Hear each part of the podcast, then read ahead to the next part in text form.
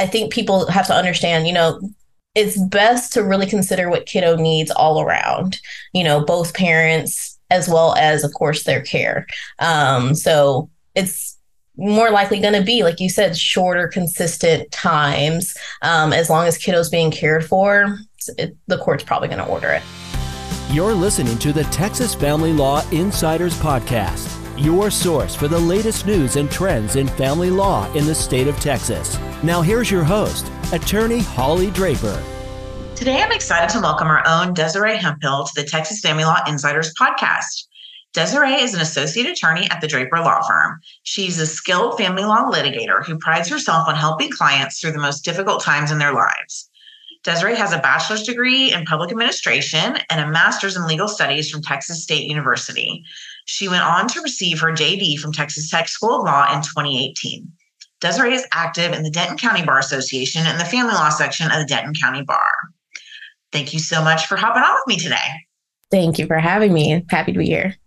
So, why don't you tell me tell us a little bit about your background? So, I originally started my career in law as a paralegal down in San Marcos, Texas, um, and eventually went on to go to law school in Lubbock. I was involved in the family law clinic at Texas Tech School of Law, where we represented um, basically clients who can't afford private counsel. Um, and we were their student attorneys on any generally uncontested matters. Um, and that's how I got my start in family law. What is your favorite thing about practicing family law? I would have to say my favorite thing is seeing the clients evolve. So normally when they come to us, they are, you know, downtrodden. They've had years of abuse, financial, physical, emotional, whatever it may have been. Um, and they become empowered by the divorce process of, you know, realizing this doesn't have to be my forever. There is a way out of this. So I love to see them go from when they first come to us to whenever that decree is signed and they realize that they are free and no longer have to live that life. I think that's my favorite part. So today we're going to talk about something that be a little bit back to basics in certain respects, but in other respects um, gets into a little more nuanced art and family law, and that is possession schedules. So there are certainly the more common possession schedules that everybody knows, and we're going to talk about the nuts and bolts of those, but there are also people and families where those possession schedules do not work for their lives for one reason or another. So, we're going to talk about some of those issues and solutions for dealing with families with those unique needs. So, to start out with, the most common schedule we see in family law is obviously the standard possession order, the only possession schedule in the code. And since we have some might have some people listening that are new to family law. I kind of want to go through the nuts and bolts of what is a standard possession order. So why don't you talk to the, talk to us about that? Of course. So, in the Texas Family Code, we have the standard possession order for parties who live within 50 miles of each other. Previously, this used to be what's called the expanded standard possession order, but now it's been made essentially required for anyone who lives within 50 miles. And that gets you from Thursday when school is dismissed until Monday when school resumes on the first, third, and fifth weekends. And then every first every Thursday from when school is released until Friday when school resumes. If parties live over 50 miles apart, but within 100 miles, then they go to what we used to call the standard. And so that gets you from Friday at 6 p.m. to Sunday at 6 p.m. and Thursdays from 6 to 8 p.m. on the first, third, and fifth. And then every Thursday from 6 to 8 p.m all holidays are alternated. Summer, we have 30 day blocks. Um, and then you just have to give your notification generally by April um, to let the other parent know your intended amount of time that you t- intend to take in the summer. With that less than 50 miles, I know you mentioned it being required. So I wouldn't say it's necessarily required, but it is the presumed minimum now under the family code that a parent should get. And I will say, I have seen some really bad parents who have gotten expanded standard because it is the presumed minimum. So I, I cannot even begin to describe the number of people that have you know consulted or been retained that think they're going to get the other side significantly less than this expanded standard schedule And the reality is, unless you've got a serious alcoholism problem, drug addict, abuse, serious abuse, it's really, really hard to do. Now, it can always be done by agreement, which sometimes does happen because some people just, I guess, don't care about spending all that time with their children. But, you know, I, I kind of tell everyone assume it is going to be at least expanded standard for the other parent. Yeah. Um, and then we have one more, which would be the over 100 mile schedule. Can you talk about what that looks like and the options with that one? Yes. So if you're over 100 miles apart, then you have two elections essentially. So you can either elect one weekend per month that you get to have from Friday at 6 to Sunday at 6, or you can elect to take the first, third, and fifth each month. You cannot alternate month to month. Once you make your election, that is your election. We want to keep things consistent for kiddos. So generally, you have to pick one or the other whenever the time comes and stick to it. So that one weekend a month thing has always really irked me because you, I think you only have to give 14 days notice under the code. And if you're the primary parent, how do you schedule your life if you don't know until 14 days in advance which weekend the other parent is going to have? So, you know, I personally think it's a good idea maybe to tweak that to a specific weekend per month or you know a longer amount of notice so that people can plan and live their lives you know the older kids get the more stuff they have going on and the harder it is to just pluck a weekend out with 14 days notice. One other difference with the 100 mile, the over 100 mile schedule, well, there's a couple of differences. Mm-hmm. We've got every spring break going to the non primary parent, mm-hmm. And we also have longer summer. So with you know regular or expanded standard, we're looking at the non primary parent having 30 days. Mm-hmm. And with over 100 miles, it jumps up to 42. Just trying to make up for obviously a parent that lives over 100 miles away is not going to be able to have as much time during the school year as somebody who lives close by. So, talk a little bit more. You briefly mentioned about alternating holidays. What holidays are specifically included, and what do those look like under any of these standard possession options? So, the under the Texas Family Code, we have Christmas, Thanksgiving, child's birthday, and then we also have spring breaks are considered as well. Uh, spring breaks, we alternate every other. Thanksgiving, same as every other year. So if you have Thanksgiving in one year, you're not also going to have that week of Christmas. Winter break, we actually, under the Texas Family Code, it goes from whenever school's dismissed until whenever school resumes. And the exchange date is December 28th at noon that doesn't always work for people with the constant changing in academic calendars, depending on which district you're in. Um, but generally, that's what the Texas Family Code says. So if you have Thanksgiving, then you will have that second part of Christmas break or winter break, however you guys term it. Um, and then same thing, if you have Christmas, then you won't have Thanksgiving.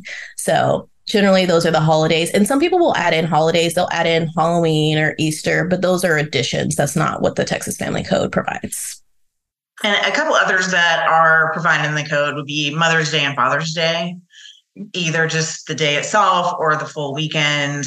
Um, often the, the Father's Day is going to coincide with summer, and you have to look at that when you're designating summertime. But yeah, there's a, a minimal amount of holidays. And then the one difference would be the, you know, spring break, always going to the non primary parent with over 100 miles. Right. So, um, one other thing we didn't mention with these, all of these standard possession orders, is that typically the non primary parent is going to get to tack on school holidays to mm-hmm. their weekends. So, if it's President's Day is a day off, or MLK Day is a day off, and that ties to the weekend that the non primary parent would have, instead of ending Monday when school resumes, it's either going to end Monday at six o'clock or it might end Tuesday when school resumes. Just depends on how the the particular order is written. So, any other thoughts about the standard possession order before we move on? Uh, no, uh, just one thought on the holidays. I would suggest that people look at their orders um, because it depends too on when the holiday falls. Does it fall on that Monday or does it fall on that Friday before your period of possession starts? And that can help determine how the weekend is extended. I've noticed a lot of people thinking, oh, there's a holiday, I just automatically get more time. But you need to look at your order and be sure that you are, in fact, entitled to more time depending on if it's a Friday or a Monday or a Thursday or whatever it may be. So, one schedule or one type of schedule that we're seeing, I think, more and more frequently would be 50 50 possession schedules. Mm-hmm. And you know, a, a, lot of potential clients or clients will ask about 50 50, and it is nowhere to be found in the family code. And in my experience, it's usually very judge specific whether or not your particular case would ever end up with a 50 50 schedule if you have a trial or if you have a temporary orders hearing. So I think it's really important for family lawyers to, as much as possible, know the tendencies of the judges you practice in front of on this particular topic. I know for me, anytime there's a new judge and I go to their, you know, meet and greet, these are my firm policy or my uh, court policies and all that when they take the bench. I always, when there's they ask for questions, I raise my hand. How do you feel about 50-50 schedule? And you know, I've had judges specifically say, you can tell your clients, I will never ever order a 50-50 schedule. And then I've had other heard other judges say, you know, I think when two parents can't get along, we're going to do a 50-50 because then they each have their own half and they do what they want to do and they don't ever need to mingle. Right. So um, most people don't go to trial don't have to have a hearing. Most people are able to settle, but knowing what your particular judge is likely to do with a, you know, are they likely to do a 50 50 schedule or not can really help you settle because if you want 50 50 and the other side isn't willing to agree, is that a hill worth dying on because your judge is never going to do it? Yep. Um, now, obviously, there's some counties in Texas where you don't know who your judge is going to be until you show up that day. I think it's really like Austin or Travis County, Bexar County. I don't know if there are any others. You, you can't do that unless the judges are all on the same page. But um, at least where we practice, they are not on the same page typically. It's, you know, very person to person. How do they feel about this? So when we're looking at a 50 50, and we'll go into the different types of 50 50s that we see. But for all of those, what do we usually see with holidays? So, generally, you keep the same standard possession order holidays for most 50 50 schedules. The one tweak that we do generally see is some people will split language as far as the winter break and say it will be equally divided. So, under the Texas Family Code, you exchange December 28th at noon. Sometimes, depending on your academic calendar, that's not a half. You know, one parent may end up having five days, whereas the other parent has 11 or 15 days, depending on how the school wrote their academic calendar for that year. Um, but generally, we're going to exchange and do alternating standard possession order holidays as normal. So, I would say there are two most common schedules that we use when we're putting a 50 50 into an order. And those would be week on, week off. So that could be Sunday at six to Sunday at six, or Monday when school starts till Monday at school when school starts or what we call a 2255. Mm-hmm. Week on, week off, very easy to explain and understand. Tell us about what a 2255 is and how that works. So, in a 2255, um, one parent will always have Monday, Tuesday. The other parent will always have Wednesday, Thursday. And then the parties will alternate weekends. And so that's how we get to the five. So, whichever parent ends up having that Monday, Tuesday, the weekend will wrap around to that Monday to make five days. And then the same thing. Whoever has that Wednesday, Thursday will end up having Mo- Wednesday until that Monday time period. So some people call it like a two five wrap um, or two two five, however you want to term it. It's consistent in that someone is always going to have Monday, Tuesday, and someone's always going to have Wednesday, Thursday. So it's nice. So I usually see people liking the 2255 for younger kids mm-hmm. and preferring the week on, week off for older kids because they find that it can be a lot of back and forth with a 2255. But with with younger, and by younger, we're talking probably elementary school and younger than that.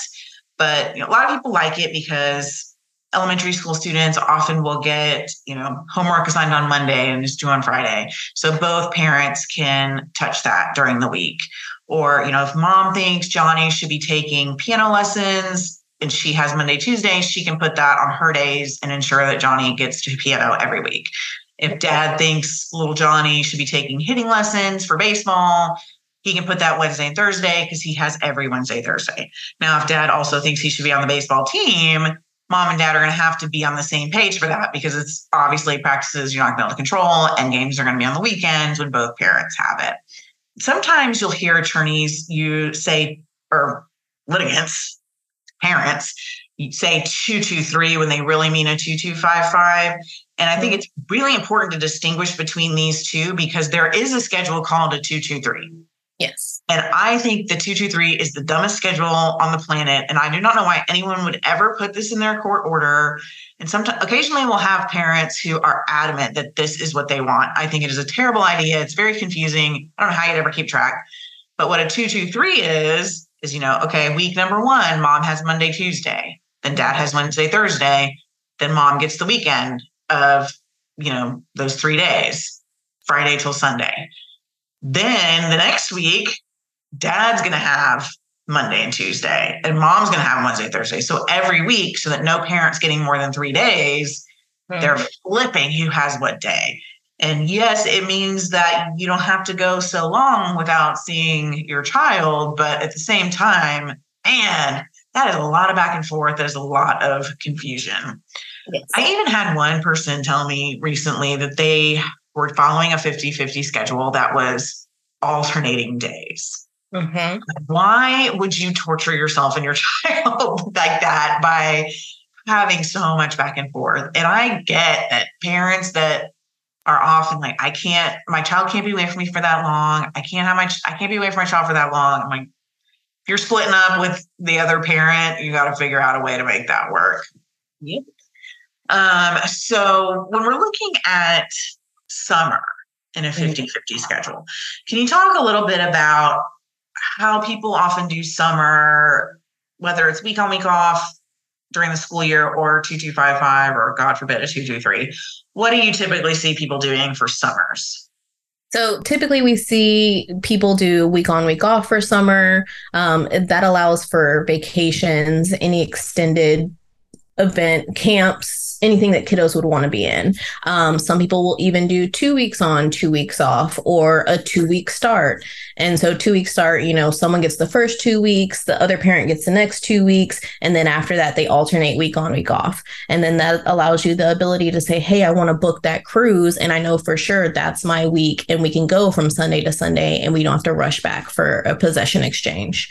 It's very flexible generally in a 50 50. Some people will even just say, hey, you get 14 consecutive days. You get to designate by April 15th.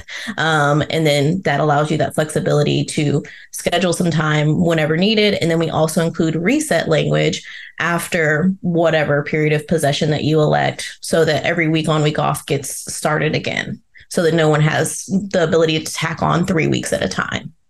Yeah, the reset provision is really important, not just for some extended summer, but it's also important to have that for holidays um, because a couple of reasons. Number one, it makes it much easier for you to figure out which week is yours when you just have to go back to the most recent. Okay, I have even years for spring break. So in 2024, I know that's mine. This is spring break. So the week after is going to be the other side.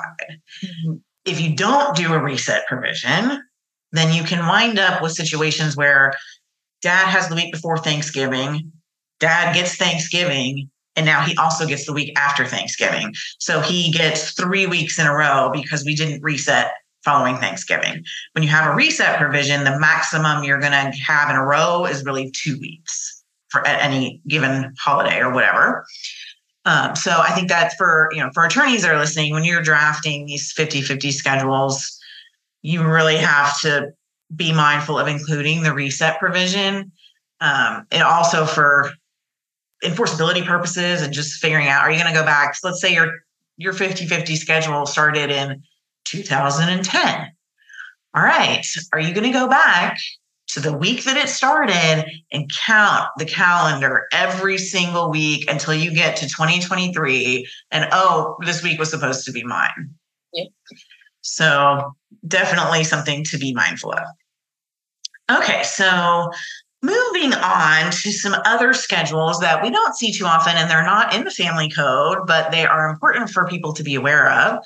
Um, the first one would be when we have children under three.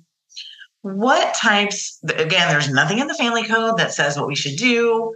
I think as attorneys it's a really good idea to know your judge. Do they have a particular preference for children under three? But can you tell us about some examples of what schedules for children under three look like yeah, so it's really going to depend on their age and the child's needs. So I've had cases, you know, where kiddos are still breastfeeding, so they couldn't, and I'll say nursing specifically, because since they were nursing and they were unable to take a bottle, they could only be with dad for three hours at a time, because at that point it was time to feed. So we would include, you know, several three periods of possession so that dad still got his time but we also needed to be mindful of this kiddo's nursing and unable to take a bottle. As they get older and you know they're no longer on the bottle they're starting to take solids then we'll increase that amount of time you know maybe six hours and work up to some overnight period of possessions. Um, probably not the whole weekend but maybe like a Saturday to Sunday, um, something like that, so that kiddo can get used to being away from generally mom um, if she's the one nursing or something of that nature. And generally, the younger kids are, I think the research has suggested that visits should be more frequent and shorter. Because when you're 18 months old, a week is a really long time. Mm-hmm. Uh, so you know, sometimes we'll see much more frequent visits throughout the week or a very different schedule than standard possession. I have seen judges order um, essentially standard possession without an extended summer, where it's just, you know, everybody gets a week in the summer or something like that. I think for a real little one, that can still be a long time to be away from a parent, um, no matter which side you're on. Like the part of the winter break can end up being pretty long sometimes under a standard possession order. We also see sometimes with kids under three, we may have some sort of a stair step schedule. So if we have a newborn or a three month old little baby, the schedule that's appropriate for that child is pretty different than the schedule that's appropriate for a kid that's two and a half. Mm-hmm. So, and oftentimes as attorneys, we will see some very protective, usually it's moms of babies, and they are very, very afraid of giving too much time to the other side. So we reach agreements usually for okay, we're going to start out with this schedule, and after six months, we're going to bump up to this one. And then after six more months, we're going to bump up. So by the time you get to age three, you're ready for a more standard schedule. I have seen some parents who will agree to a stair step that's beyond three before you get to standard five or when the child starts kindergarten or something like that. But I think a judge most of the time, by the time that child gets to three, the family code is going to tell them presumed minimum amount of time is expanded standard. Yeah, I see a lot of parents build it out till five, um, just for to be sure that you know kiddos comfortable, everything's going good, and they start school. It's a little bit more consistent, um, unless they're in some sort of like early pre-K program. Um, but like I said, a lot of protective parents, um, you know, feel like kiddos that young shouldn't have that time, or this time should look like this, and I think people have to understand, you know, it's best to really consider what kiddo needs all around, you know, both parents as well as, of course, their care. Um, so it's more likely going to be, like you said, shorter, consistent times. Um, as long as kiddo's being cared for, it, the court's probably going to order it. This episode of the Texas Family Law Insiders Podcast is sponsored by the Draper Law Firm providing family law litigation in Collin, Denton, and Dallas counties and appeals across Texas. For more information, visit draperfirm.com or call 469 715 6801. So, on the other end of the spectrum, we have cases with older teenagers, say 15 or 16 to 18. What sort of different schedule options do you see or are out there as available for cases of the older teenagers? So, most of our older kids um you know they're on the week on week off if anything they also have the henderson clause which is essentially it allows kiddos to sort of pick if they want to go for their periods of possession. Now, there's some differences of opinion out there as to if that's enforceable because it really is not a set schedule. It leaves it up to the kid's discretion to say, I'm not going, or yes, I am going. I have found that a lot of older kids, they're going to do what they want to do anyways. They don't care too much about what's written in that court order.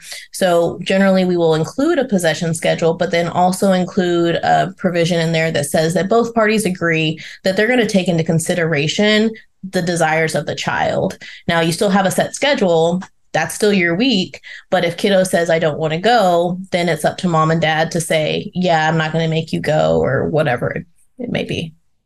And for parents that have older teenagers, you got to be really careful because if there is a possession order that says, you know, child is supposed to go with dad or mom for this particular period of time, and you are not doing everything in your power to make sure that happens, then you could find yourself in contempt. And there are judges out there who will throw you in jail, even if this is an older child. So I think you know, certainly want to be as proactive as possible on encouraging visits with the other parent, making sure the child is home, punishing them if they refuse to go, so that you can stay out of jail in that situation. And I'll tell you, I've had a judge, you know, kiddo was 13 or 14, and at that point, taller than mom and, you know, bulking up. He was playing football, physically bigger than mom. And the judge told her, like, you need to get that kid in the car. And she was like, how? Like, physically, how am I supposed to do that? But the court said she needed to get it done. So, like you said, people need to be mindful of that. Just don't get in the way, do everything you can, make them available. Um, and if that's not working, then yeah, try to get some protections, come back to court, see if you can modify your order because you don't want to risk the potential of being held in contempt. So, one of the unique possession schedules that we'll want to briefly touch on is what we would call nesting. Um, can you explain what nesting is? So, nesting is not one of my favorite things that people do. Um, it's essentially where you share generally the marital home. So, the kiddos don't leave the marital home at all. Um, the parents are the ones who leave and come back. So if your time is Monday and Tuesday, you stay in the house Monday, Tuesday, come Wednesday, you leave, dad comes. Um, so the kiddos' lives aren't interrupted. The only people who are interrupted are mom and dad.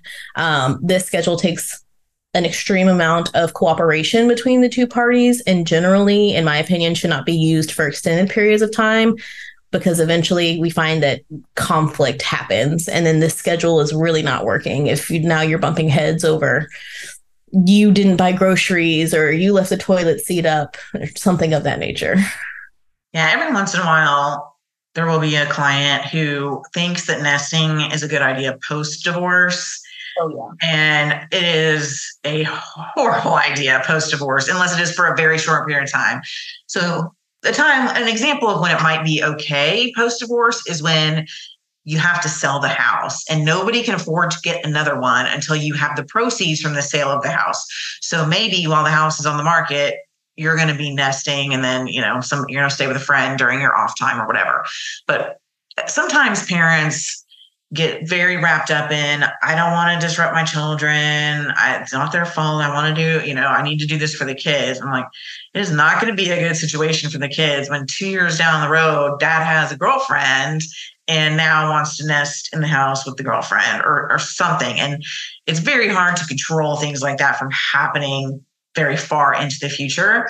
So as you know as an attorney i think we should be advising our clients only nest for short periods of time and only when it is, you know, a house is going to be sold and the finances require nesting. Absolutely. So, next, we're going to talk about, you know, sometimes we have clients that have very different jobs. And those jobs do not lend themselves to either standard possession order or a 50 50. So we're going to go through some of the common types of jobs where we see this. This list is not, you know, all inclusive. There are definitely other types of jobs where you may need to be really creative in coming up with a schedule that works. But these are commonly seen um, types of schedules. The first one would be somebody that works for the airline. Could be a pilot, could be a flight attendant, but they have, I do not know how people live this way with schedules that are so unpredictable and, you know, they can vary from month to month. Talk a little bit about what we do when we have airline employees. So, the key to making most of these provisions work is giving notice. So, normally we will allow them a general amount of time as far as their possession schedules and say, hey, you have to give X amount of notice in writing of, you know, your work schedule and when you intend to exercise these periods of possession. Normally, that notice will be attached to your order or your final divorce decree, whatever it is. And then you have to give notice in that form each time you intend to exercise your period of possession or get your work schedule, however that's assigned to you. Um, so generally, you know, if they work three or four days in a row and they're going to be flying back and forth, they obviously don't get that period of possession. They just say, Hey, I'll be back on Thursday. I plan to pick them up Friday at six. And they have to give that notice in writing. Yeah. And my experience, we've represented a number of pilots over the years.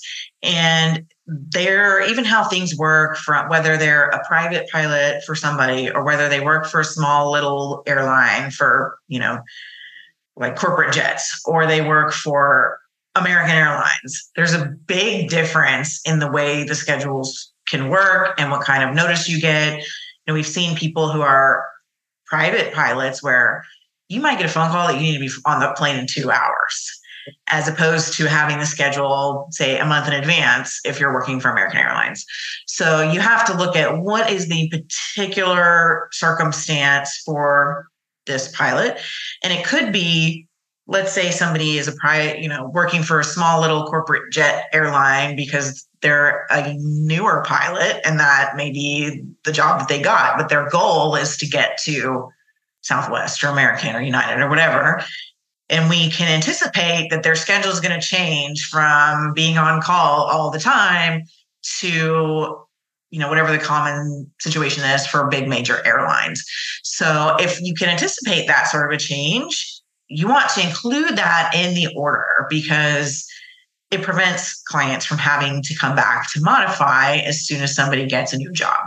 So i think that's you know it really stinks if you are the other parent that does not have this schedule when you have to deal with a schedule like this because you're you know, if they're on call you are on call. Yep. Uh, so you know there's a lot to consider. And some people and this doesn't apply just for an airline employee it could apply for any of these that we're going to talk about you might strongly push for just a regular schedule so that at least you can plan and have a right of first refusal on the days that they are working so that you have the option to have the kids during that extra time but you're not obligated and you can plan your life. So another one that we see quite a bit would be the firefighter or paramedic schedule. Mm-hmm. um, for anyone who isn't familiar with what their schedules are like typically um, they work 24 hours on 48 hours off and they get an a b or a c shift. And i think this is very uniform across at least in the state of texas maybe the whole country i don't know but everyone i've ever heard of this is the way it works for a firefighter or paramedic. So talk a little bit about what we do for schedules when we have a firefighter or paramedic. So uh, it's kind of similar in that we focus on their shifts. You know, are you doing 24 on, 48 on? Um, how to ever just works for their schedule. Um, and so basically, based on your shifts that you're going to take, then we try to, of course, accommodate your periods of possession. So when I've seen dealt with firefighter schedules, they'll usually say something like, if you're working a shift, mm-hmm. then like capital A, not just a shift. If you're working the A shift, then this is what the A shift looks like. So this is what your schedule is going to be. If you're working the B shift, you're going to have this schedule. If you're working the C shift, you're going to have this schedule. And it'll, it tries to maximize the quality time that a parent is going to get. You know, the non-primary parents um, really we want to maximize quality time for both parents, and the, the primary parent could be the firefighter. But um, you just have to figure out what type of schedule is going to best accommodate quality time for this. A police officer, I think, has also has variable schedules. Talk a little bit about what we would see for something like that.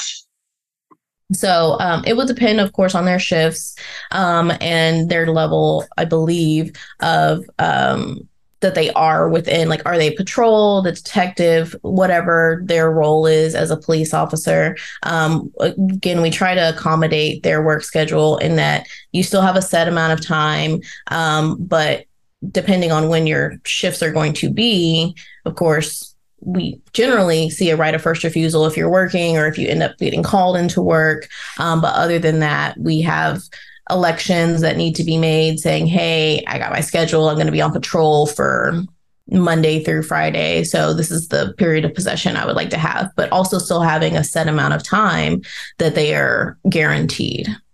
For a lot of police officers, they typically would get their schedule like a three month block in advance.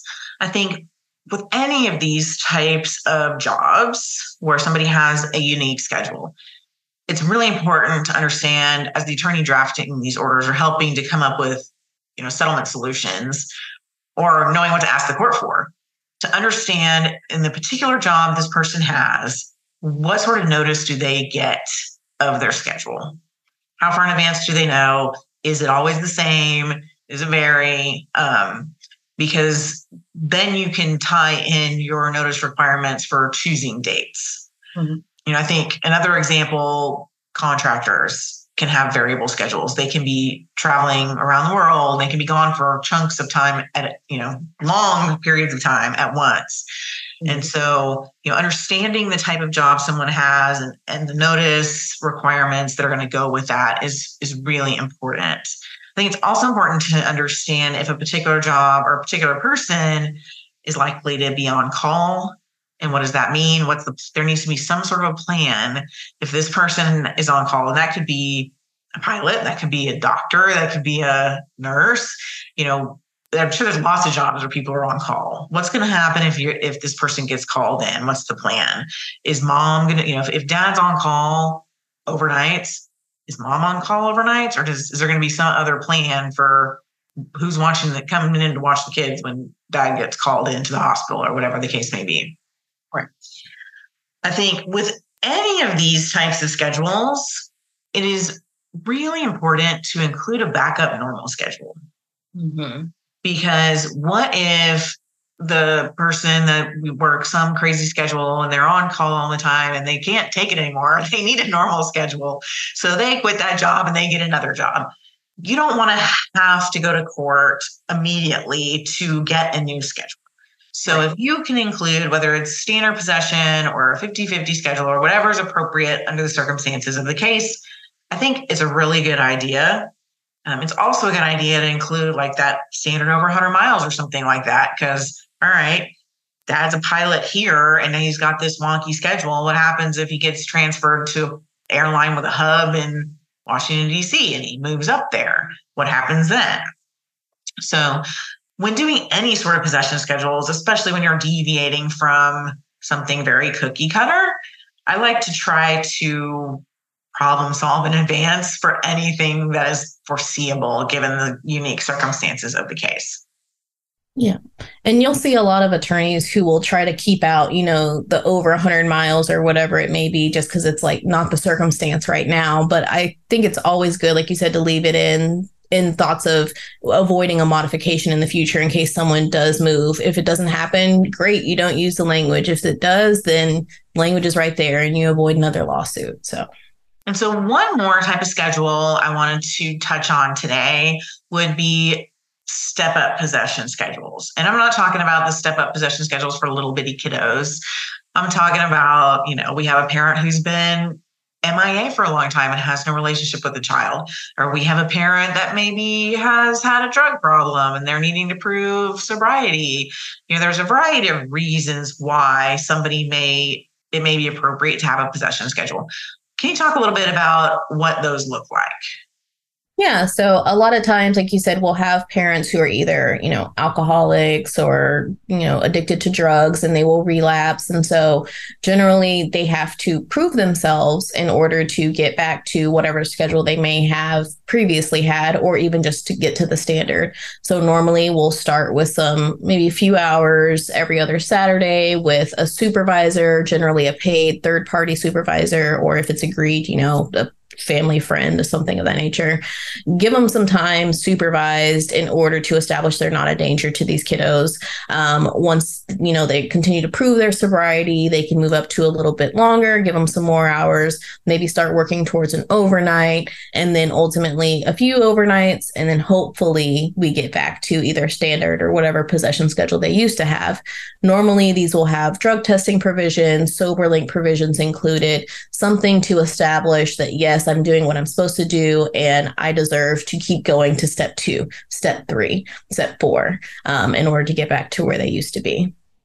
But I think it's really important to include requirements that you must meet in order to move to the next step, as opposed to just saying you're going to have two months of step one and two months of step two.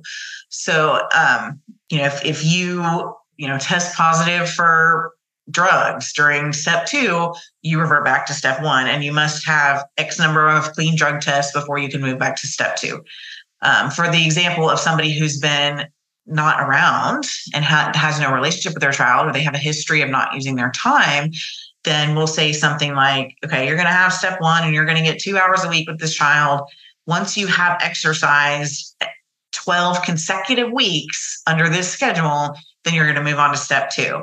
And, you know, a lot of times parents are really, the one who's had the child in that scenario, really afraid of this person getting to further advanced steps, getting overnights, getting holidays, getting summer. Like they they have to be able to prove themselves and prove they're going to be consistent. And there are many times where we say, look, you know, in, in step two, he's got to go 12 full weekends in a row using his time in order to get to step three, where he gets holidays or where he gets summers. And we know from the history, the odds of this guy actually completing step two are slim to none. So, it, what harm is there in agreeing to something that you think he's never actually going to get to?